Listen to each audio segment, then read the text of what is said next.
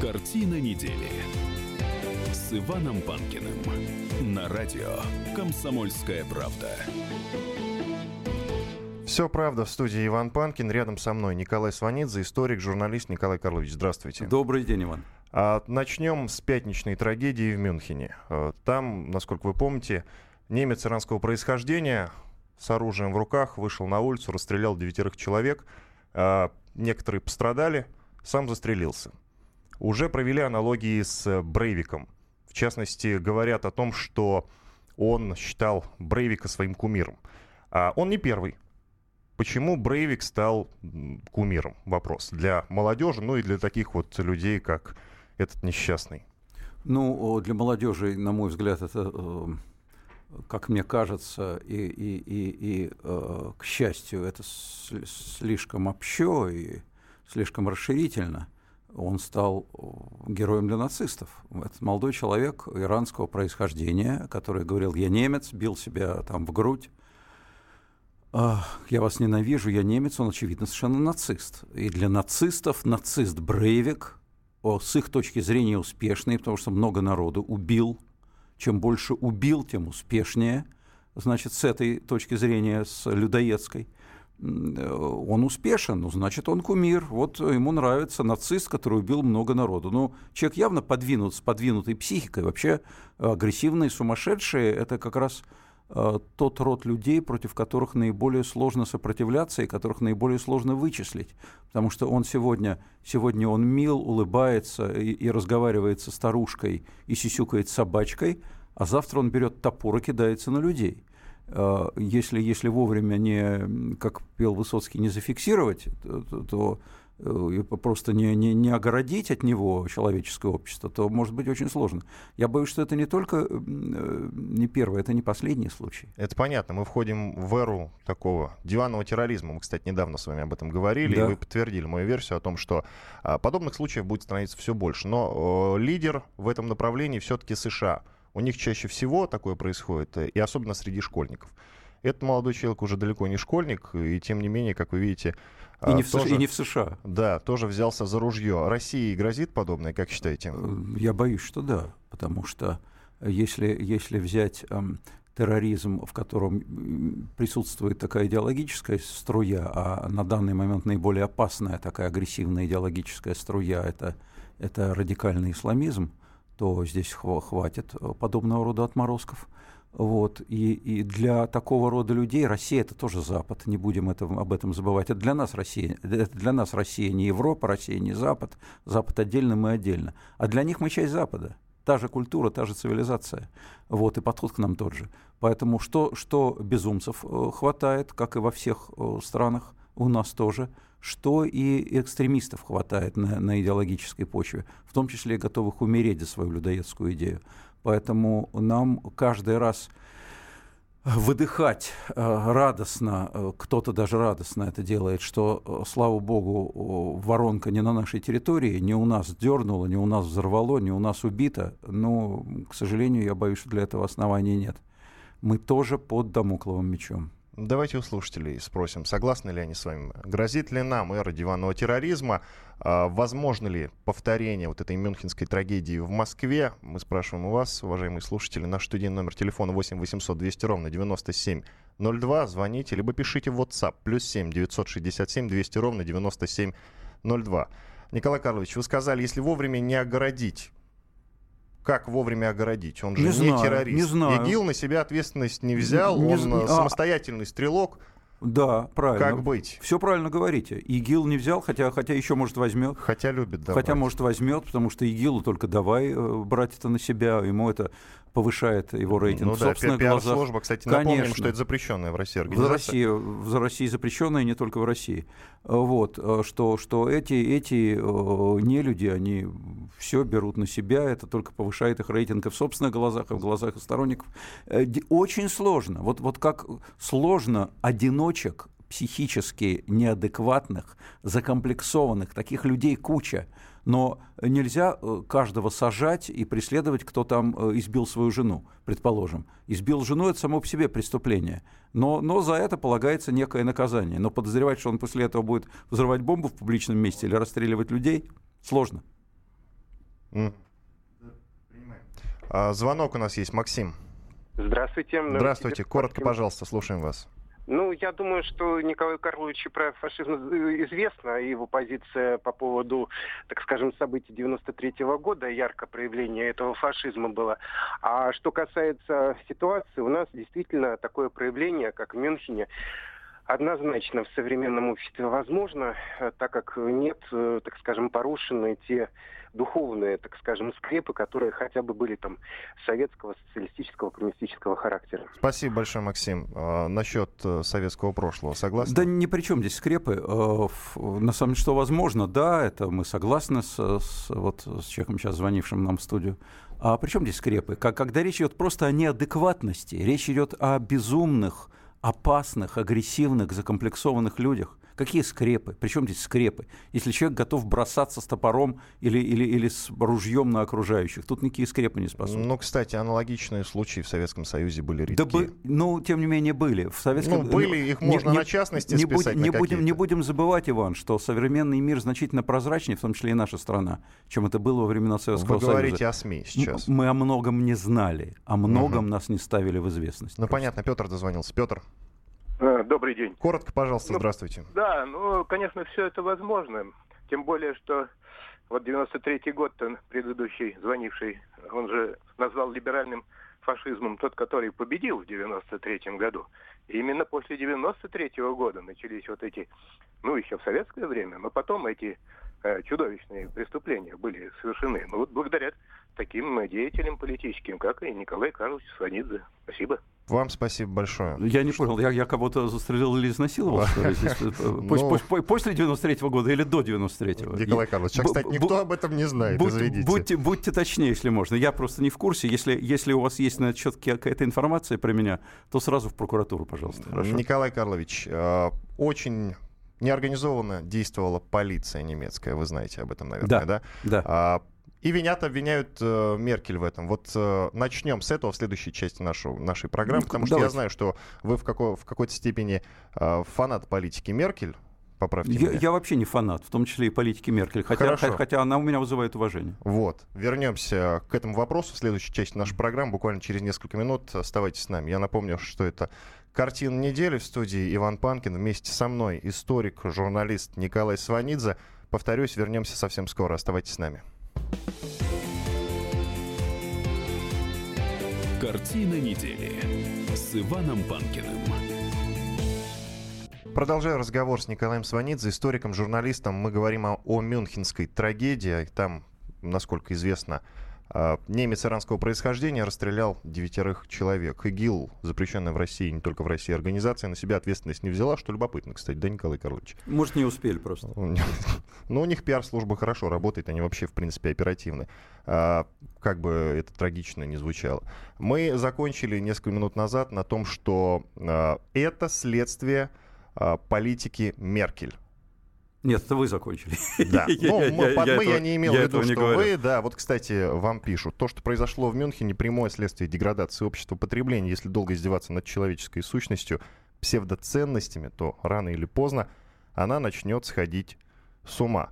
А, Смотрите, она, она это кто, я не понял. Цен, она, ценность, сущность? Ну, судя по всему, да. Сущность, наверное. А, у меня есть любопытный комментарий Эдуарда Лимонова, писателя, как раз по этой трагедии. Давайте вот перед тем, как перейдем к обсуждению этого вопроса, послушаем его впечатление о профессионализме полиции минусовое, отвратительное. То есть они ни на что не способны, на мой взгляд. Куда-то бежали с искаженными лицами или стояли просто рохли такие тюфяки. Это первое. А второе, ну, конечно, то, что страну госпожа Меркель взяла несколько миллионов просто совершенно чужих по всем параметрам людей, и по виду чужих, и по психологии, и по религии. Это просто чудовищное преступление. Меркель вообще надо посадить в тюрьму. Я бы на месте немцев дал бы ей лет 15-20, если не пожизненно. Она совершила ужасные вещи, натворила.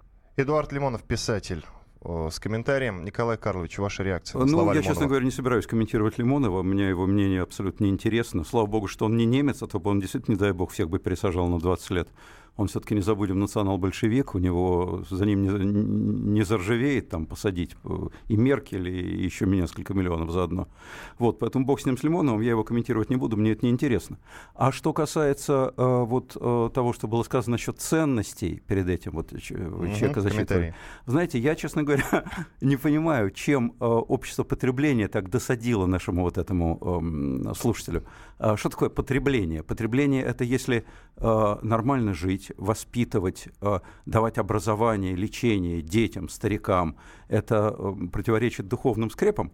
А что не противоречит духовным скрепам? Я не знаю, что. Только крест на себя, значит, э, наложить вовремя при виде церковной головки. И все – и, а больше ничего духовного. А вот я спрошу у этого человека, а он знает, какая в нашей стране, какой в нашей стране уровень семейного насилия?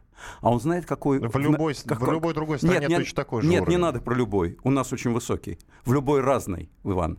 В разных в странах. США взять, в я разных, уверен, что там не ниже. В, ниже разных странах разный уровень семейного насилия, количество брошенных детей в процентном отношении на 10 тысяч людей. У вас есть какая-то статистика, Николай Ну, Карлович? у меня сейчас в голове ее нет, посмотрите ее. Хорошо, я, я, если мы не можем прямо если, сейчас если хотите, сделать. если хотите, в следующий раз я вам принесу статистику. Да. Мы, мы по всем показателям, относящимся к семейному насилию, к насилию над женщинами, к насилию над детьми, к детской порнографии, к детской наркомании, к насилию на дорогах, мы находимся в лидирующей головной группе мира, к сожалению. Поэтому я бы, на самом деле, про духовные скрепы, которые приводят к преступлениям, лучше бы помалкивал. Нам нужно решать собственные вопросы, а не высокомерно плевать на то, что происходит в других странах. Не Меркель виновата в том, что безумный убийца бросается на людей с оружием. У нас, к сожалению, к сожалению, к великому, не дай бог, но может быть то же самое. А кто виноват? А почему в США так часто происходят аналогичные ситуации? А, меня э, очень всегда интересует, почему, когда э, происходит что-то в разных странах, а, у нас, в Германии, во Франции, сразу возникает вопрос, как плохо в США. Мы, к сожалению, америкоцентричны, Иван. Мы, в отличие от американцев, кстати, которые... Мы случайно не американофобы, Николай Карлович? Э, нет, не, не фобы. Богу. Мы не фобы, мы завидуем. К сожалению, это хуже. Лучше бы были фобами. Это, это, это форма зависти. Поэтому мы все время о них говорим. Вот они говорят о себе охотно. Они очень охотно говорят о себе, мы им в этом помогаем. Но очень неохотно говорят о нас. Не потому, что они нас не любят, мы им не интересны. А они нам очень интересны. Мы все, а как в Америке? А что в Америке? Давайте о себе, а? Хорошо, Николай Карлович, не так давно э, у нас был эфир, и мы спрашивали у людей, как вы относитесь к американцам. Вот, вот. И все звонили и говорили, знаете, мы хорошо относимся к американцам. Мы нормально к ним относимся. А чего вообще подняли этот разговор? А вот действительно, чего подняли этот разговор? Да, но только речь о другом. Мы нормально к ним относимся, Николай Карлович. Нормально. Мы их уж точно не боимся, и уж точно мы им не а, завидуем. А почему мы тогда все время все меряем от американцев? А как в Америке? А что в Америке? А посмотрите, что в Америке. Да причем здесь Америка? Давайте сами жить. Давайте смотреть, что у нас. У нас наши проблемы, а не американские, Иван. Мы не американские граждане. Да почему мы все время не равняемся на них? А, а, сравниваемся с ними, меряемся с ну, ними. Ну а что нам, закрыться? Нет, закрыться ни в коем ну, случае. Мы, смо- мы смотрим, действительно смотрим, оглядываемся, как-то сравниваем. И сразу говорим, нормально. знаете, а в Америке, если у нас что-то там, кого-то убили, а в Америке двоих убили. У нас кого-то изнасиловали, а в Америке троих изнасиловали. Да бог с ними, что в Америке. Давайте смотреть, что у нас. Вот, вот у нас сейчас, э, там, скажем, э, не дай бог, а это очень вероятно, нашу сборную олимпийскую отлучат от Мы участия в Олимпийских вопросу, да. играх. Мы сейчас будем говорить о том, что в Америке. Наши проблемы. Кстати, кстати. Ну ладно, давайте плавно перейдем э, к Олимпиаде, действительно.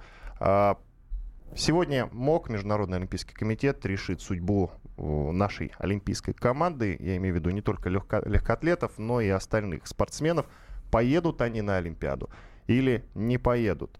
А, Вот, Николай Карлович, на самом деле, я знаю, что у вас позиция такая, что нам сейчас нужно а, нормально смотреть на эту ситуацию и держать лицо. Да, и согла- не закрываться ни в коем случае. Да, я согласен. Кстати, ту же позицию э, занимает, э, надо сказать, и президент Путин Владимир Владимирович, который, который э, вот, судя по его выступлениям последним, в частности, вчерашнему, он очень сдержанно реагирует на эту ситуацию, э, и я считаю, что это совершенно справедливо, потому что у нас в значительной степени рыло в пуху, но это даже не главное. Главное то, что нам грозит отлучение фактически в значительной степени от мирового спорта. И нам нужно, каким бы ни было решение, допустят нас в той или иной форме на Олимпиаду или не допустят вовсе, только ли на эту или еще и на зимнюю 2018 года, нам предстоит э, нашему спорту, нашей стране, потому что спорт – это часть общественной жизни, существовать ситуации в значительной степени изоляции от, от э, мирового э, движения спортивного. И нам нужно как-то выживать потому что иначе мы отстанем на долгие десятилетия. Коротко, вы верите, что наши спортсмены виноваты в том, что их обвиняют, в том, в чем их обвиняют? А, я боюсь, что дело не в спортсменах. Обвиняют не спортсменов, Иван, обвиняют государство. В этом проблема. То есть я, это я, политическая игра? Или... Нет, если обвинение государства, это не значит, что это политическая игра. Здесь политика, естественно, присутствует. Политика присутствует в виде нашей э, репутации в мире, которая, к сожалению, оставляет желать лучшего. Ведь потребовали нашего исключения, недопуска на Олимпиаду с самого начала 14 стран, далеко не только Штаты. Там, там Финляндия, там Египет. А, вот представьте себя на место э, Международного олимпийского комитета. А, у нашей страны, к сожалению, сейчас в мире, в огромной части мира, репутация сильной, грубой, которая свои проблемы решает силой или деньгами. Значит, э, при наличии той информации, которая есть у Международного олимпийского комитета, если они нас допускают э, к участию в Олимпийских играх, чего бы нам, мне, вам, всем нашим слушателям очень бы хотелось, но тем не менее, просто вот объективно поставимся на их место. Если они нас допускают, им сразу же идут претензии. Вас что, купили? Почему вы допустили этих ребят, которые совершенно очевидно на государственном уровне занимаются допингом? Вот представим себе, поставим сейчас, поменяем э, картинку. Это касается не нас, а Америки. Финляндии, Японии, Америку Китая. очень часто в этом обвиняли, они чемпион по подобного рода скандалам. Да, их кстати, их, кстати, отлучали. Вот я сейчас говорю об этом. Отлучали американских легкоатлетов. Только не говорите опять, что я к, на Америку оглядываюсь. Нет, я сейчас оглядываюсь. Сейчас я оглядываюсь. Значит, э, э, э, но только их никогда не обвиняли в том, что там это приветствуется на государственном уровне. Нас сейчас обвиняют именно в этом. А, так вот, представим себе, что поступила информация в международные организации спортивные, всему миру, что там в Америке или в Китае, неважно, давайте в Америке, самое такое яркое да, пятно мировое, значит, что в Америке занимаются на государственном уровне допингом, наклоняют, нагибают все спортивные федерации, все спортсмены все время принимают таблетки, ширяются и так далее. И Международный олимпийский комитет э, вынужден их отлучить от Олимпийских игр. игр. У нас какая будет реакция?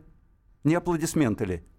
Мы, реш, мы лишаемся, а, очень серьезного противника, то есть мы больше медалей завоюем. Мы Китай не... очень серьезный противник. И, Кита... и Китай тоже серьезный, но и Америка серьезный. Что там говорить -то?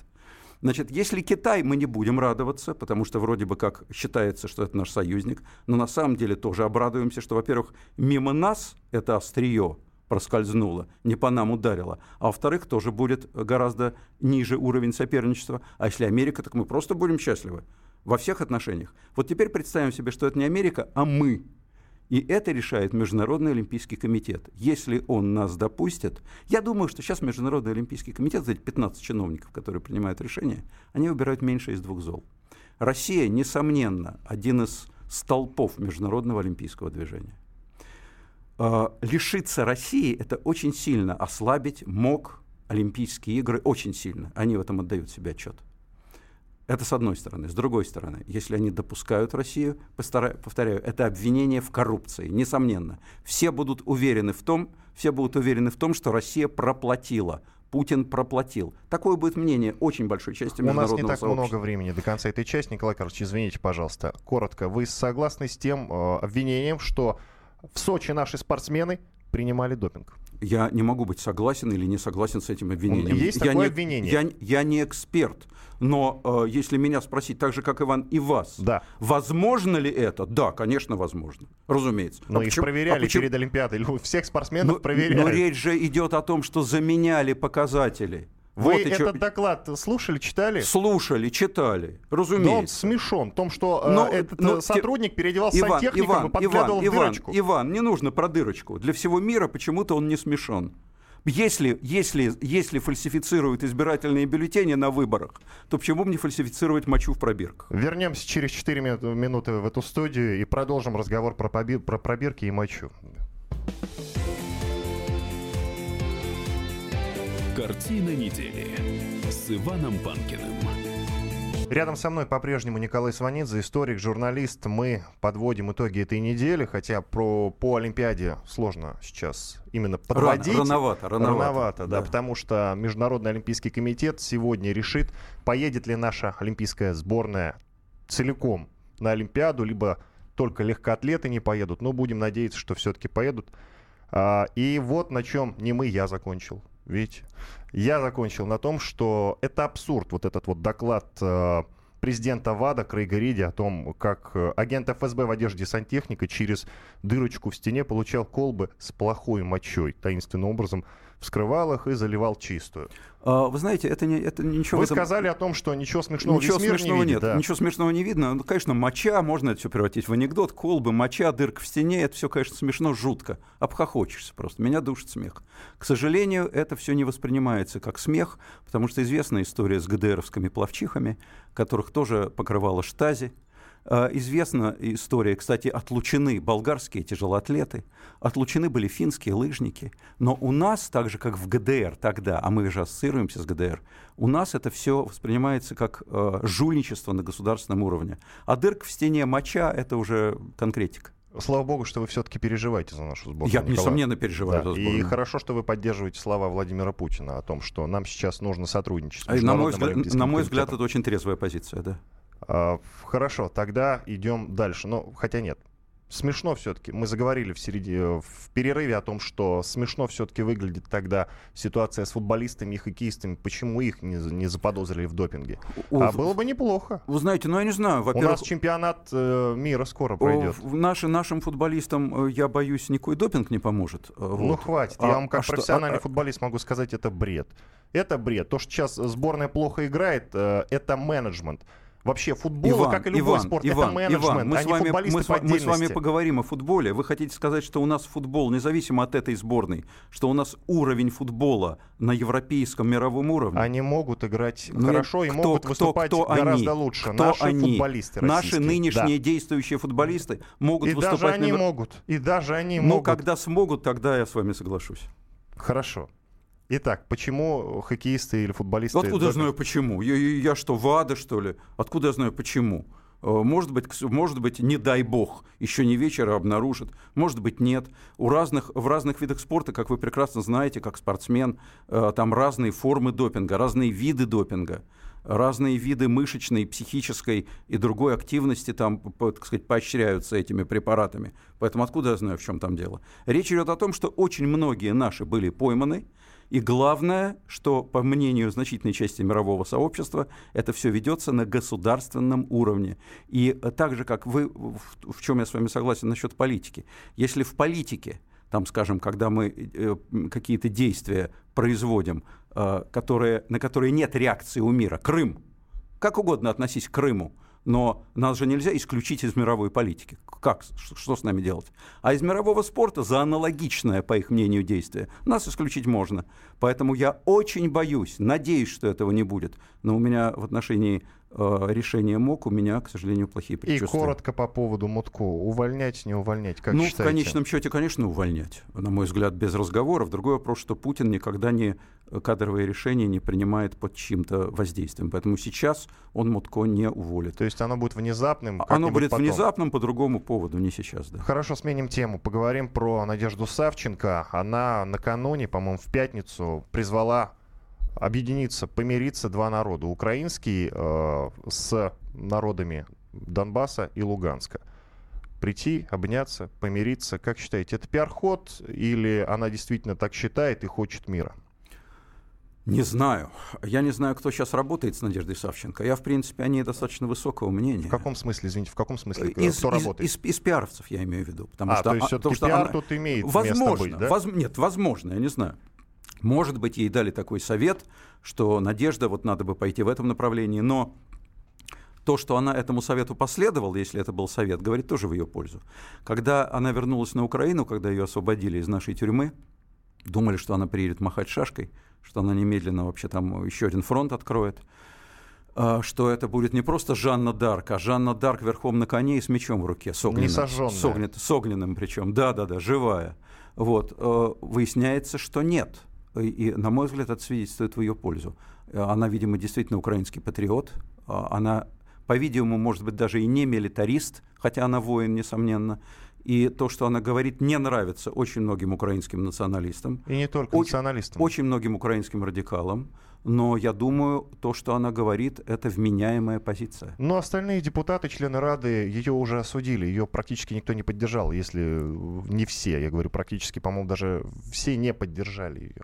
Заметьте, эта позиция не пророссийская и не проукраинская. Это позиция миротворческая, и она у меня встречает высокую степень одобрения. Давайте послушаем украинского политолога Михаила Погребинского, его комментарий.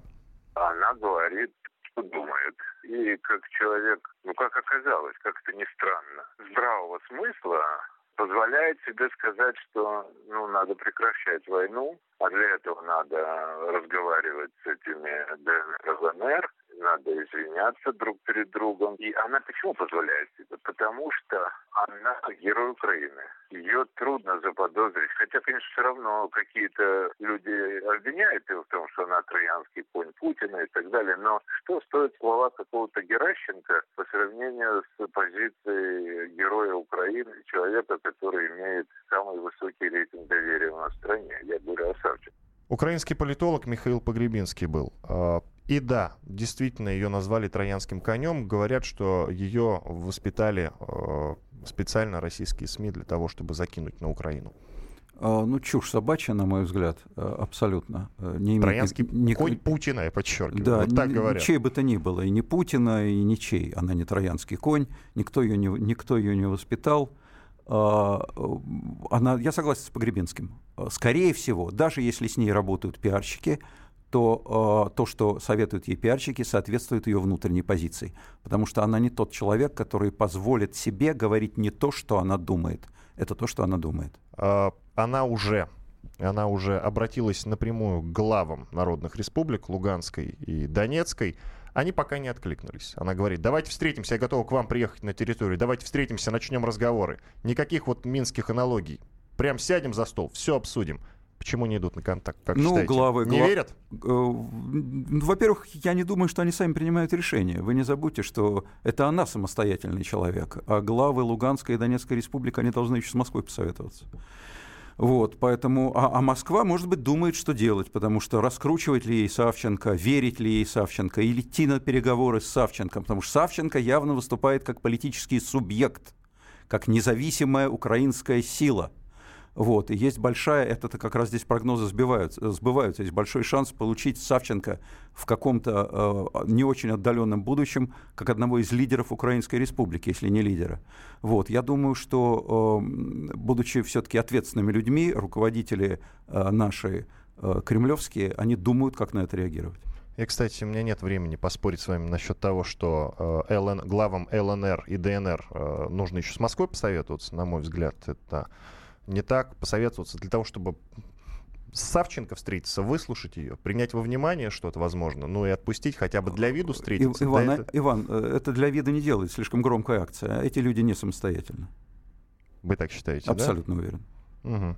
А, на этой неделе погиб Павел Шеремет. Э, ваш коллега, я не знаю, вы знакомы? Знакомы. А, что можете сказать? Уже шесть версий выдвинуты. А, я, я версии не готов обсуждать, сразу скажу. Я, это, на мой взгляд, У было... вас, вы, наверное, пообщались с кем-то из украинских друзей, коллег. Какие разговоры ходят? И а, ваше мнение? Не общался с украинскими друзьями и коллегами. А, вот, общался только с московскими друзьями и коллегами.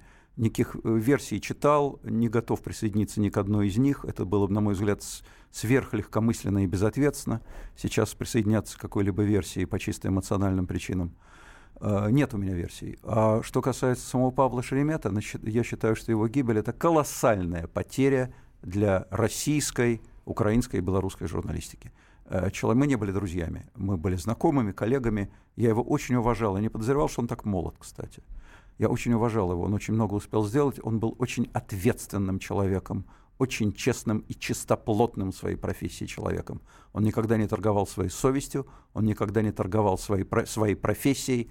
Он был, ну, я считаю, что он был эталонным журналистом. Грамотный, образованный, с твердой мировоззренческой политикой, позицией, при этом объективный э, информационщик, близок к идеалу, хотя идеал воспринимается как что-то скучное, я просто выражаю соболезнования его родным, близким и друзьям. Коротко, где безопаснее работать? В России или на Украине? И ну, вас часто проклинают в соцсетях и в интернете за вашу позицию политическую, за ваши исторические расследования.